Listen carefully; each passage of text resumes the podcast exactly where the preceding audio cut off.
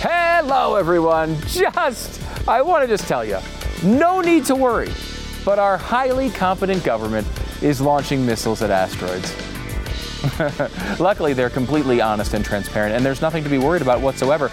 Now, I know we're talking about important things like how many times your four year old is being forced to attend a drag show this week, but have you stopped to really think about this at all? Isn't it kind of weird? Like, why are we firing missiles at asteroids? There's really only three possible reasons. Number one, an asteroid might come in our direction someday in the future, and it's best to be prepared just in case. All right. Number two, we were looking at our fancy telescopes and we saw something like way, way, way off in the future, in the distance, way out there, and we thought, you know, that thing might be coming at us. So let's figure out if we can knock asteroids off course by firing a missile at a random one. Or, number three, that random asteroid, the one we just fired a missile at, is the asteroid they think might hit us. Mm-hmm. I'm not saying that that asteroid is going to hit us. But what I am saying is, if it was going to hit us, this is exactly how they'd sell it to us. Oh, we're just testing out options in case we ever have a situation like this. No need to look any closer at your telescope. Don't worry about it at all. You know how this ends? It ends with Elon Musk sitting by himself on the moon with a Tesla while our entire planet is destroyed from some random giant asteroid. This random giant asteroid. But look at the bright side. With the potential of six more years of Joe Biden, does being destroyed by an asteroid really sound all that bad? Stu Does America. BlazeTV.com slash Stu. The promo code is Stu to save 10 bucks off your subscription to Blaze TV. If you're watching on YouTube, like this video right now. Just do it. It will anger somebody you don't like. Blaze TV's Jeff Fisher is going to be here, and he's going to give us, I guess, a weather forecast as Hurricane Ian approaches Florida, and he's going to predict how quickly the media will use it to bash Governor Ron DeSantis. But we start by doing fascism. Stu does fascism. You know, many of the opponents of this particular program would say, You're doing fascism every day, you conservative. And that's not me. And that's kind of the thing I want to get into today. Uh, conservatism and fascism have very little, if anything, to do with each other. The far right in America has nothing to do with fascism, yet it is constantly used to bash conservatives and try to make conservatives look like they're the Nazis from back in the day. And it's important to understand how the media does this. So I want to go through this a little bit today and tell you the truth about fascism and what it actually means, where it actually came from, and what the people who believed in it, who actually supported it, what did they do to promote it? Who were those people? You're going to be surprised to hear it's a lot of the people today that are worried about fascism on the far right here in America. Uh, this is all sort of promoted by the moment when uh, Giorgia uh, Meloni won the race for prime minister in Italy. And she's being presented as if she is the worst person in the world. I mean, I, I don't know her.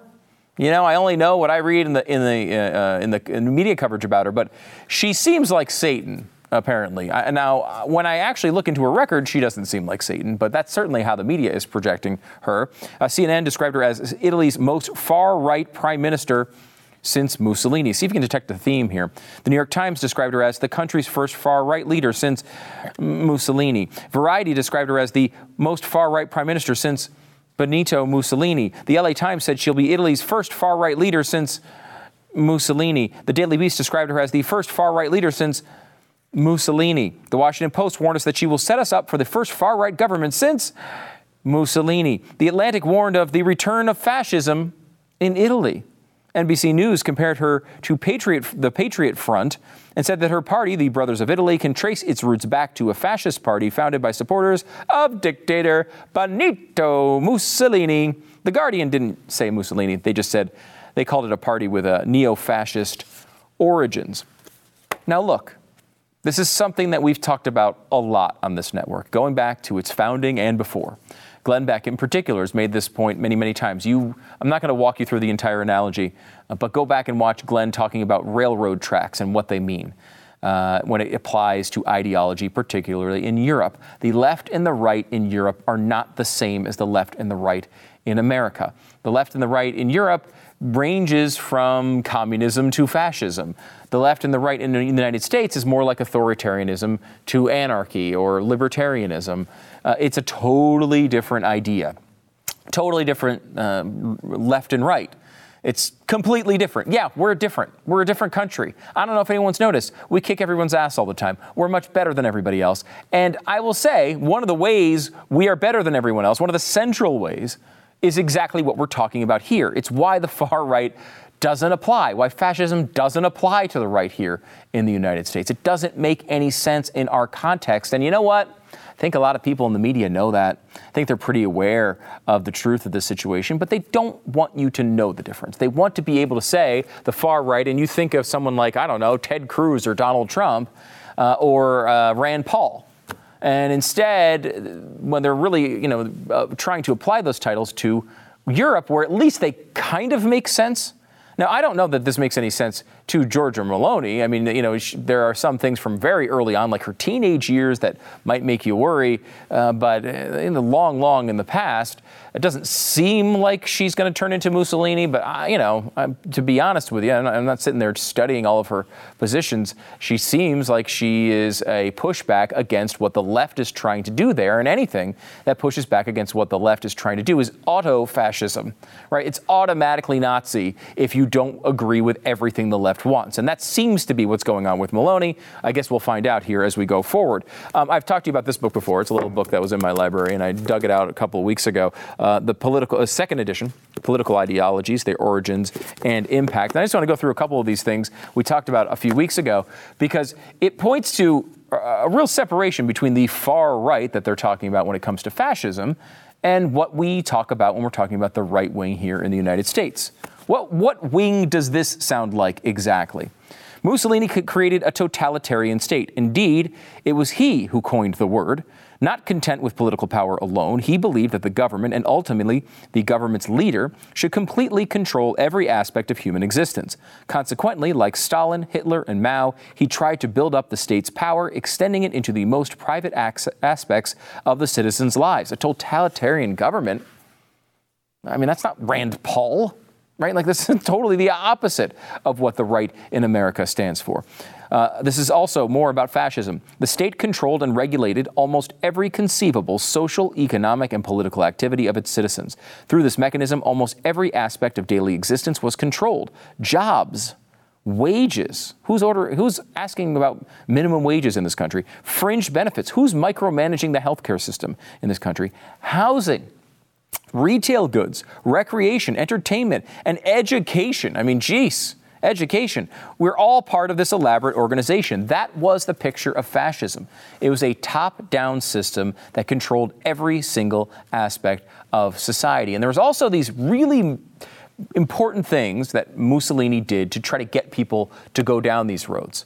They had to shake their foundations because I think everybody kind of realizes fundamentally it's a bad idea to put one person in control of a government, of a country, of everybody else's life. We all understand that's a terrible idea, just inherently. You know, there's a reason, especially in the United States, that we went away from a monarchy. You know, we didn't want that system anymore. Even places that still have kings and queens, like the UK, you know, they don't even treat it as a real monarchy anymore. Nobody wants that. Who wants that? Who wants to be controlled by one person? And one of the things you have to do to shake people uh, out of their normal instinct for freedom is to make it seem like nothing is real, nothing is concrete, everything is fluid, everything is liquid. It's about shaking the core. I want to play a clip. This is from 2019. This is Giorgia Meloni, and she is speaking to a conference. This spe- speech has kind of made the rounds as sort of a fundamental boil down of what she's fighting against in Europe. I want to give you this and then give you the background as to how close this is to fascism. And watch this clip, and then you tell me is this fascist or is it not? Watch. This is about what we are doing here today. I'm, of course, translating. Why is the family an enemy? Why is the family so frightening? There's a single answer to all these questions. Because it defines us. Because it defines our identity. Because everything that defines us is now an enemy. For those who would like us to no longer have an identity and to simply be perfect consumer slaves, and so they attack national identity, they attack religious identity, they attack gender identity, they attack family identity. I can't define myself as Italian, Christian, woman, mother, no. I must be citizen X, gender X, parent 1, parent 2. I must be a number. Because when I'm only a number, when I no longer have an identity or roots, then I will be the perfect slave at the mercy of financial speculators the perfect consumer.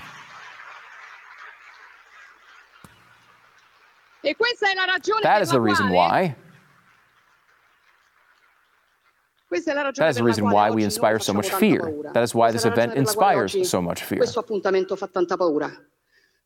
Because we do not want to be numbers. We will defend the value of a human being. Every single human being, because each of us has a unique genetic code that is unrepeatable. And like it or not, that is sacred. We will defend it. We will defend God, country, and family. Those things that disgust people so much, we will do it to defend our freedom. Because we will never be slaves and simple consumers at the mercy of financial speculators. That is our mission. That is why I came here today. Chesterton wrote more than a century ago let me see if I can find it, like I'm Karine Jean Pierre. And fires will be kindled to testify that two and two make four. Swords will be drawn to prove that leaves are green in the summer. The time has arrived. We are ready. Thank you. Mic drop. Lots of white people clap. Fascism! That's how that works. That's what you're supposed to believe is fascism. And I bring all, I played the entire clip because I wanted you to see it all in context. She's talking about family. She's talking about gender. She's talking about, hey, we're gonna be, we're gonna say that I'm a woman, and, and I'm, I'm a man. You know, you're a man. You're a woman. We're gonna be able to say that uh, people, uh, families are okay. Basic truths of humanity. We're gonna, we're gonna hold true to those things. Here's what Mussolini did to shake those foundations. Mussolini begged his audiences to have faith in the Italian myths. We have created our myth. The myth is a faith, it is passion. It is not necessary that it be a reality. It is reality by the fact that it is a goal, a hope, a faith. Though it could not be scientifically or objectively proved, it was true simply because it existed and it served a purpose. Truth is a subjective quality available only to a few gifted people whose will or spirit or personality is greater than that of the masses. Does that sound like modern elitism on the left or what? Those with superior wills perceive a higher truth than others. They instinctively realize the right, and those who are not so gifted should listen to them, having faith in their leaders' intuitions and following their orders. So that doesn't sound like the last couple of years. I don't know what does. Fascism rejects objective science and reason. Objective truth is either a hoax or unimportant because the really important truths defy rational understanding. Those who believe in reason, therefore, are deluding themselves and grasping at a false reality. If that doesn't sound like the type of stuff that Meloni was pushing back against, the fact that we can't say a woman is a woman, as a man is a man, we can't say those things.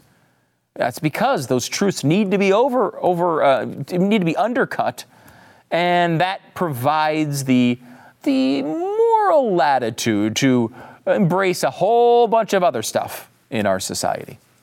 There's a great uh, thread from uh, Tom Elliott on Twitter. I think I retweeted it. You can check it out at Stu America. That goes through a bunch of the stuff. Uh, a lot of it, of course, um, many of the you know, initial research done for that for, from Jonah Goldberg's great book, Liberal Fascism. Uh, there's tons and tons of research out here. This is not a surprise at this point. The media knows it. They've been called out on this for a very long time. They just choose to continue to try to make you believe that the far right is equal to you, a Blaze listener. A fascist is you, someone who listens to a talk show. some conservative who wants lower taxes and l- less regulation, maybe a little bit, maybe not embracing giving trillions of dollars uh, in student loan relief without even asking Congress. That's you. You're, that's not them doing something fascist, them taking a trillion dollars and spending it without asking Congress. That's not them being fascist. That's your opposition to it as, as fascist. That's what they want you to believe. But I mean, look back at what the fascists actually believed. It was a totalitarian state. They wanted control of everything. I want to give you this. This is from the Virginia Holocaust Museum Tolerance through Education. So let's see. How can we use our education today? These are the 25 points of the Nazi Party. Let me give you a few of them, and you tell me which party does this sound like? Does this sound like right wing fascism to you? We demand the nationalization of all previous associated industries. Hmm, that doesn't sound like something conservatives want in this country at all. They want the opposite of that, and the left wants that to be true. How about this? We demand a division of profits of all heavy industries. They want to take a cut of everything that comes in. They want a bigger chunk of essentially tax revenue. Who does that sound like? Does it sound like the, the, the, the, organization, the party that just cut taxes for corporations, or the opposite? Which one is it? We demand an expansion on a large scale of old age welfare. A welfare expansion, Social Security, Medicare, big government programs. Which side wants to expand those? Seems like the left usually does. We demand the immediate communalization of the great warehouses. Huh. All these all, food services, all these things move to a nationalization. Everyone needs to share. I mean, there's not a lot of conservatives that, that use the word commune as a root for anything these days. That's not really the way we go. The state is to be responsible for a fundamental reconstruction of our whole national education program. If you know anything about conservatives, they don't even want a national uh, education program. They don't. They want it to be controlled at the lowest level. Uh, as much as you know, many people that I know actually homeschool their kids. They want it at such a small level. They want it at the family level, let alone the town level or the state level. Certainly not the federal level. And they wanted an entire reimagining of that for the new truths, the truths you're supposed to understand. Does that sound like conservatism to you?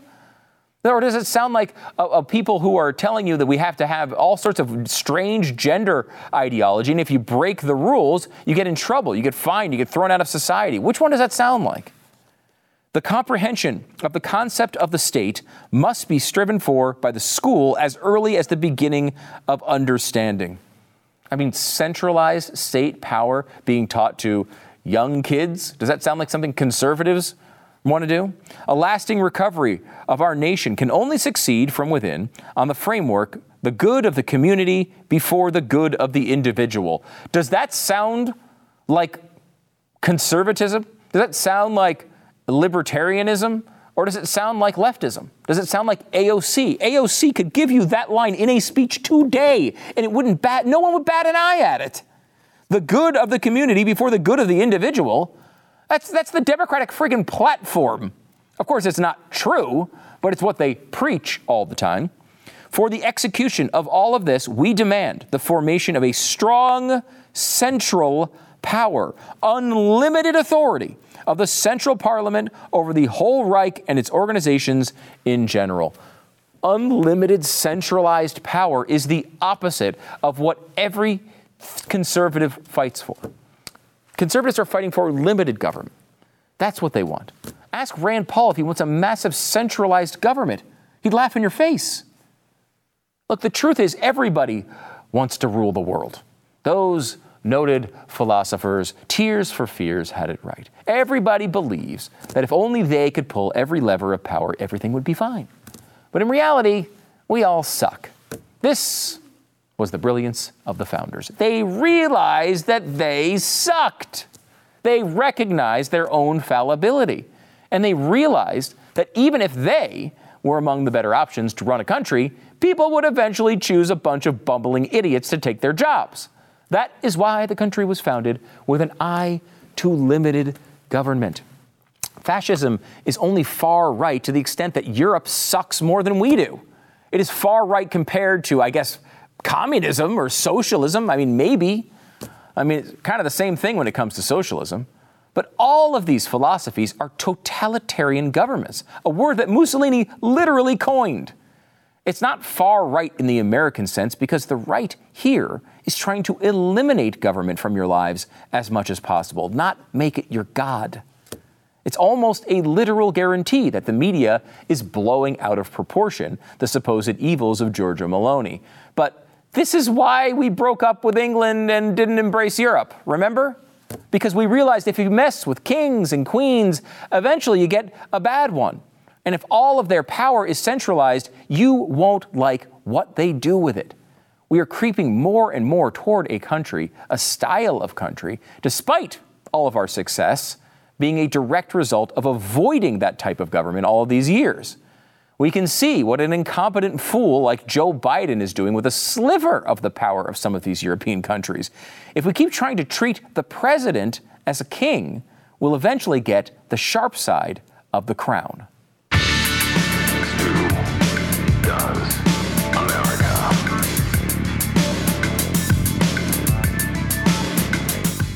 Well, when it comes to liberals in Congress, there is no way they're going to accept limits on themselves. We're talking about limited government here this hour, and uh, the left does not enjoy that at all. And now they're fighting truth and nail to impose term limits on Supreme Court justices. Term limits for thee, but not for me. Does it sound completely hypocritical? Of course it does. It's the left. But since when has that ever been a problem for them? They do whatever it takes to seize more power, even if it means purging the Supreme Court of its most experienced justices. Uh, to no one's surprise, their new court purging scheme, they're moved, they're, I don't know if they've moved on, but they're now trying another one. The court packing thing didn't work all that well. Now they're trying, well, what if we put term limits on Supreme Court justices? And, uh, you know, it just, it'll affect, uh, who's the oldest? Uh, oh, Clarence Thomas. Ah, Samuel Alito. We can just get them out. That's no big deal. You guys are on board with that, right? We're not going to fall for this idiocy, but some people will. Democrats are working hard to pass the court purging with term limits. Uh, we need to work even harder to stop it, or the Supreme Court, as we know it, will never be the same. If you care about the integrity of the Supreme Court and don't want to see it taken over by political hacks, visit supremecoup.com. This is First Liberty Institute. They're a great organization. They've helped win a bunch of these big religious liberty cases. This is a great organization. SupremeCoup.com is their website. Get involved at supremecoup.com. Maybe the biggest story in America right now is what might soon be happening to the state of Florida with Hurricane Ian. I want to bring in Jeff Fisher. He is, of course, the host on The Blaze of Chewing the Fat with Jeff Fisher, uh, and also uh, covered about one zillion hurricanes down in Tampa, Florida, which is where this thing that. might uh, hit. Jeffy, welcome to the program. Hello, Stu. How are you? Great to see you. Good to, see, see you. Good to see you too. You know, I was thinking about this today. Uh, the time I spent in Florida, I think I covered. Well, I think it was just under I think you said a zillion, just under a zillion. Just under storms. one zillion storms. Yeah, just under one zillion storms. So that makes me an expert. Yeah. Yeah. Uh, going back a long way, of course. Uh, really we went. Uh, uh Glenn and I uh, started working at WFLA in Tampa, the mothership, mothership. and uh, you know, one of the big parts of their coverage every day was whenever there was a storm coming near was a was a storm watch type of situation. Jeffy was at yeah. the center of that. Of course did all sorts Operation of stuff down Stormwatch. Yeah, Operation Stormwatch. That's right. um, so first of all, can we kind of? Yeah, I know you've been following the storm and what Have, yeah, people absolutely. what are predicting for uh, for what's coming.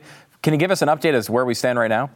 The latest advisory is uh, it's moved a little bit south and east. So uh, Tampa is kind of out of the crosshairs of the cone of death or the cone of uncertainty. yeah uh, you know, which is still you know not great for Florida, but for Tampa Bay, it uh, is a you know is a little good news for them anyway. Uh, it's in the Gulf of Mexico now, and it's looking to make landfall Tuesday night, Wednesday morning.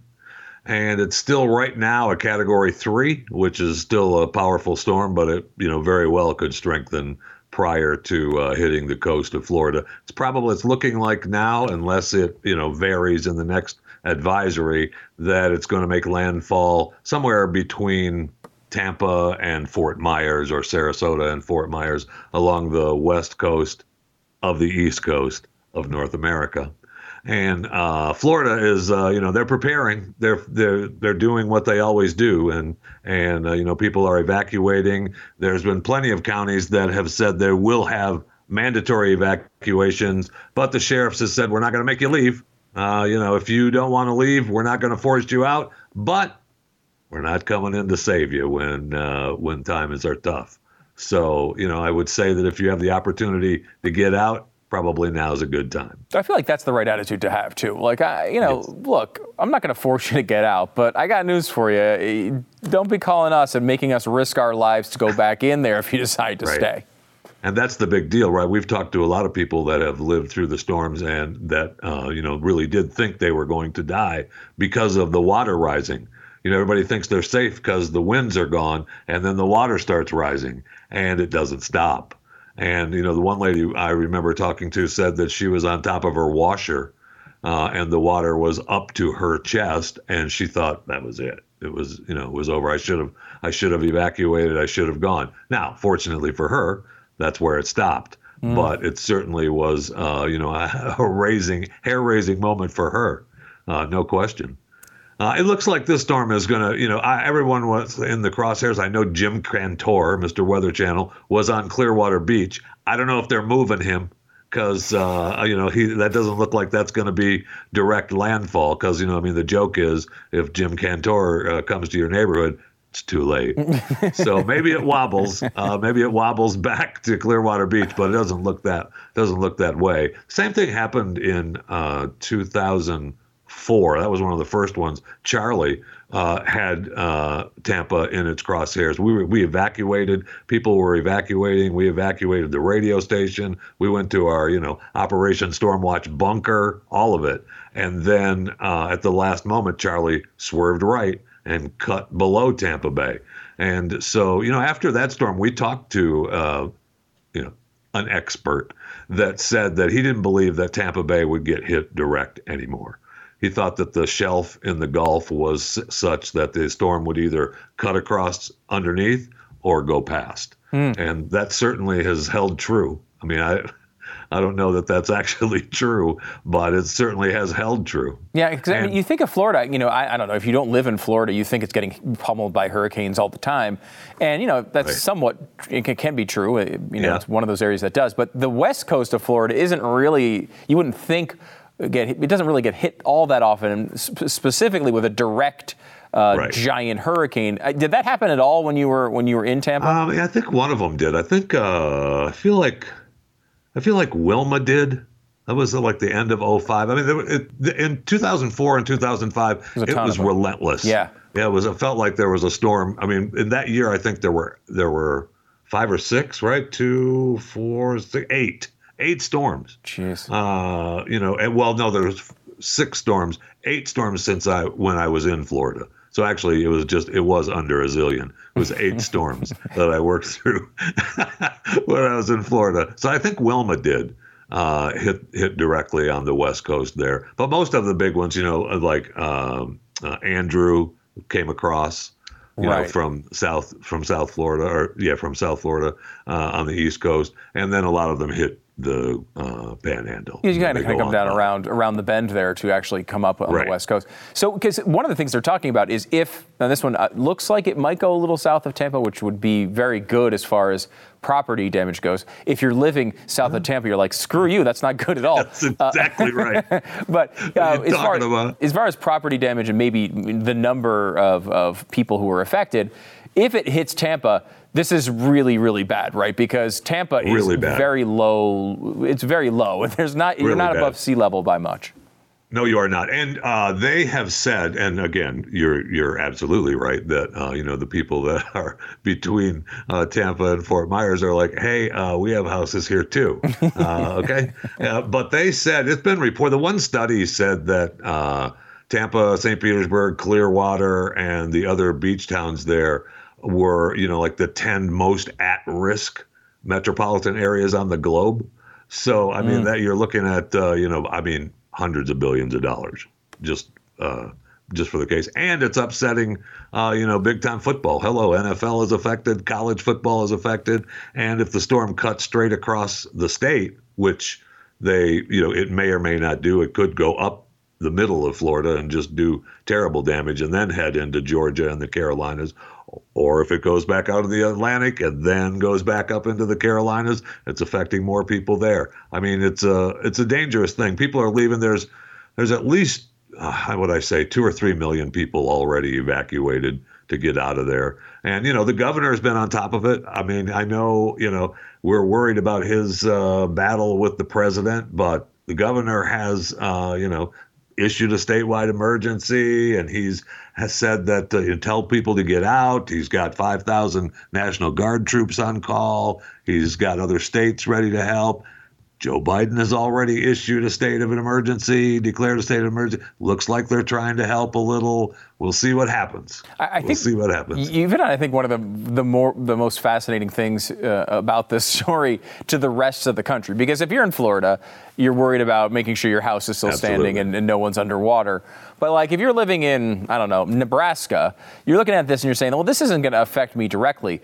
But I think mm. when it comes to the politics of this, we have seen governors, presidents who have had a bad time with a storm and not, have not handled it all that well have their political futures completely destroyed over uh, over something like this. And on the other hand, when when people step up and they handle a tragedy uh, in a particularly uh, efficient and, and competent way, sometimes their careers are made. With DeSantis yeah. being the guy in the center of all this, number one um, what do you? I mean, is he going to do a good job here? I mean, this is a big test for him. And number two, do we think the federal government is actually going to help? They certainly have incentives to just say, "Screw you, Ron. Let's see what happens." Well, yes, they do, and that's that's right. I mean, Biden is just covering his bases, right, by issuing the state of emergency and saying that he's going to, you know, directed the FEMA and the other Homeland Security departments to coordinate disaster relief.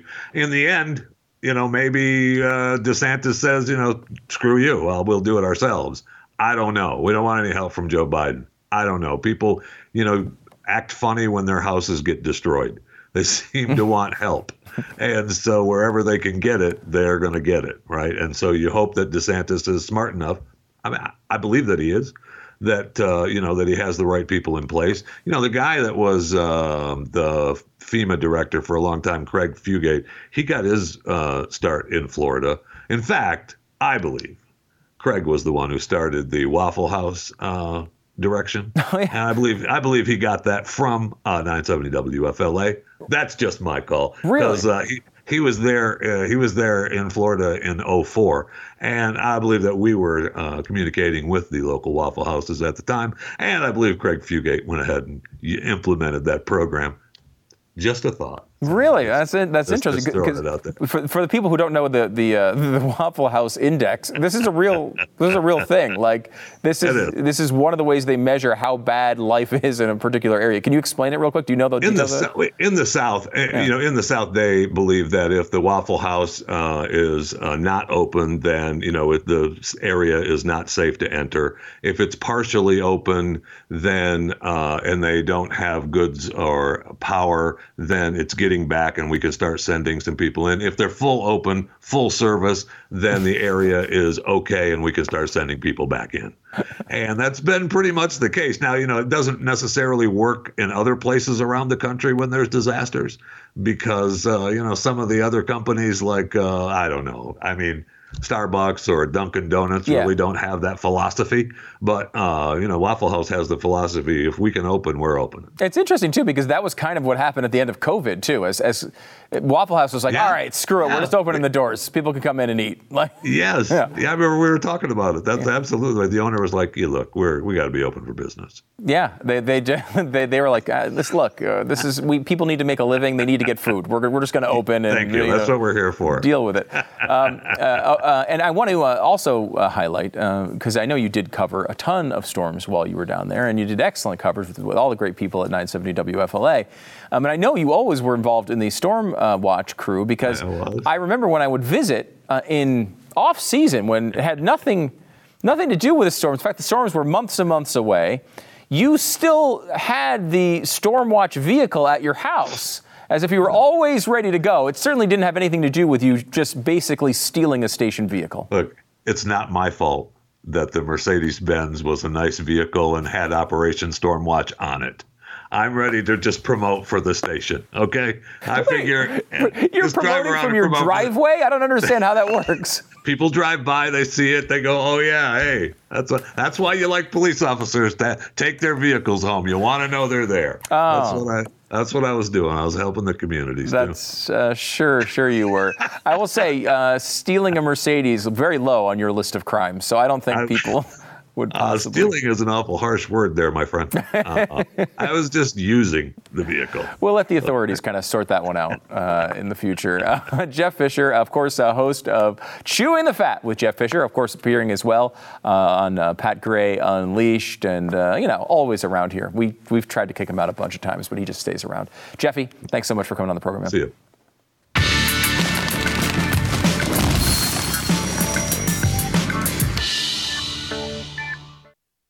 Know, many years ago, we were at uh, the Fox News Channel. This is Glenn and myself, and we were. You know, the show was. You may have heard of it. Did pretty well for a while there. And uh, then we kind of came to the end of our contract, and Glenn, instead of re-signing the contract, which by the way they offered, despite uh, some media reporting, uh, they offered an extension to the contract. And Glenn said, you know, first of all, he shot up a bunch of heroin, and then he said, what if we instead started a streaming network? We went out on our own even though you can't really watch streaming video and it's going to buffer like crazy and no one knows how to use it yet, what if we just start one right now? And uh, it was a brilliant idea, let me tell you, timed perfectly, as everything Glenn Beck does is always timed perfectly. Uh, and we went out, and I think at the time we were on uh, the Major League Baseball platform because they were pretty much the only one who even provided streaming services at this point and it was it was rough for some people. It was hard for them to get the show. Over time, people kind of learned that you can watch it on your phone, so you can watch it everywhere. And Blaze TV has been built into this gigantic thing with all these subscribers and a great community. And we do appreciate it if you're part of it, if you can be. It's great. If you're watching on YouTube, you're watching on Pluto, we love you there too. You're listening on podcast. Very, very cool. Continue to do that. If you have a, a little bit of extra scratch and want to maybe uh, join up with us on Blaze TV, we would really appreciate that because you see what the media is doing. It's canceling people all the time, it's taking conservative uh, values off the board we got to have a place where they can still live. And Blaze TV is that place. BlazeTV.com slash Stu is the place to go to join Blaze TV. If you use the promo code Stu, you will save 10 bucks off your subscription. We highly encourage you to do so. BlazeTV.com slash Stu. The promo code is Stu.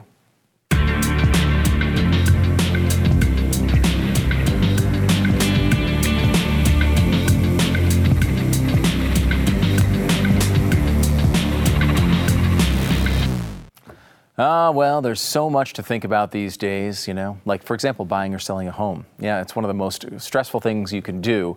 And it can be so much worse if you're not working with the right agent. Now, I was just mentioning uh, one of Glenn's crazy ideas, Blaze TV. He had another one, too, around this time. It was called Mercury Real Estate. RealestateAgentsITrust.com is the place you would go to find this company. Why would you do such a thing? Well, if you're moving across the country, how many people do you know that move from places like California, New York, uh, Illinois, Michigan, to places like Tennessee and Texas and Florida and Arizona? All this moving has been going on. Who's your real estate agent? You don't know anybody in this new area probably, so how do you find one? Well, go to realestateagentsitrust.com. You'll find the best agent in your area, whether you're buying a home or selling a home.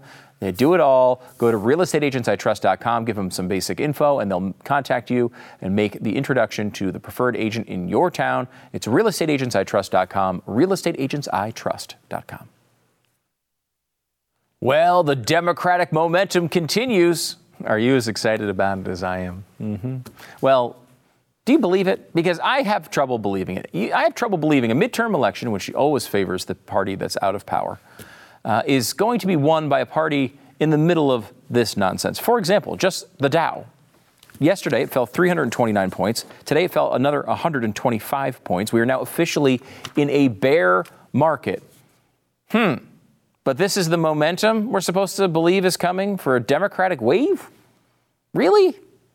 That seems surprising. I will say, however, of course, Joe Biden is on top of the biggest issues that you care about. When people are talking about inflation, they're talking about the border, they're talking about the economy. What is Joe Biden doing? He's nailing it. He's right. He's simpatico with you. You see what I'm saying? He is, of course, launching an environmental justice office. That's, uh, that's what he's doing with his time. his top environmental official visited what was widely considered the birthplace of the environmental justice movement. Wow, that makes me really excited. I can't wait to figure out what they're going to do by spending another, what, trillion dollars on this problem? So far, they've done a really good job getting to all of these and nailing them.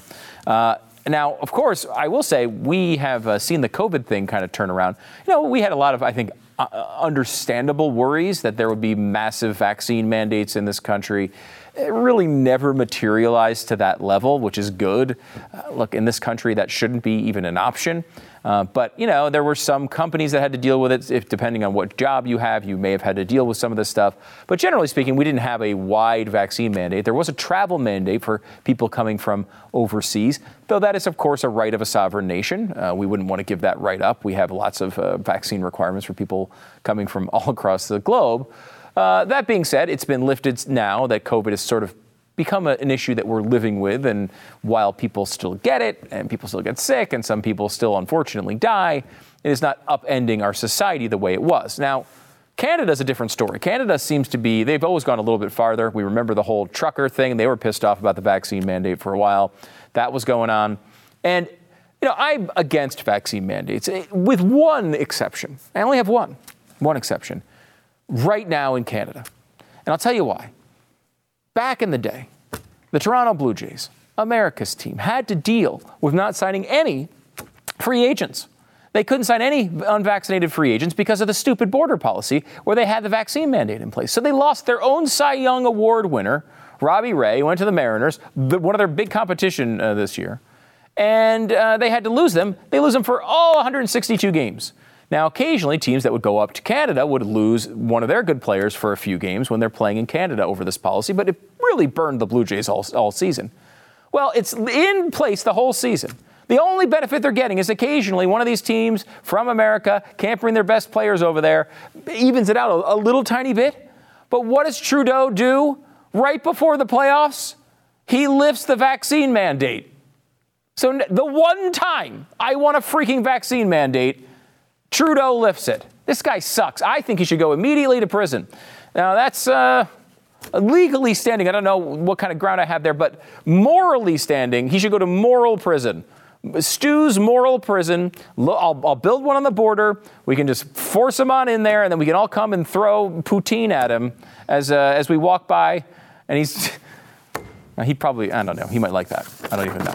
I'm just saying, screw you, Trudeau. Screw you for everything you've done to Canada, for everything you've done. We, I saw you singing Bohemian Rhapsody the other day. That was terrible too. And what you've done to America's team, the Toronto Blue Jays.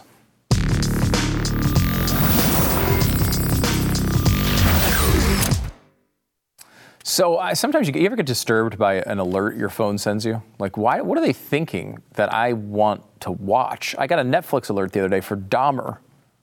Hey, Stu, Dahmer is ready to watch now. You mean the, the, the long, long, long series about the guy who murdered his gay lovers and then ate them? You want me to watch? Why, why do you want me to watch that? Isn't that a little weird that you think now, of course, I do like the true crime stuff. That's that's probably why. Uh, but I will say this: I think Dahmer crosses the line to too dark, even for me. I love. I mean, I've watched all sorts of dark series. I don't know that I can watch cannibalism. Uh, I just don't think I can do it. Uh, it looks like it's very well done and, and, and everything, but I just don't, it's a little too dark for me. There's a controversy going on with this particular series, though, because Netflix gives it all these labels. And, you know, there's all these labels. Oh, you should watch the new black programming of the month or the LGBTQ programming of the month or whatever it is. Well, they labeled it psychological, ominous, horror, and LGBTQ. Now, of course, Dahmer was, uh, uh, you know, he was a gay man, uh, but I don't think that has all the, I don't know why they would need to categorize it that way. Though I will say, if you're going to get full representation, you have to realize that a lot of people in your group also suck. Lots of straight people suck, lots of gay people suck. We should realize that about each other, and then we can move on with our lives.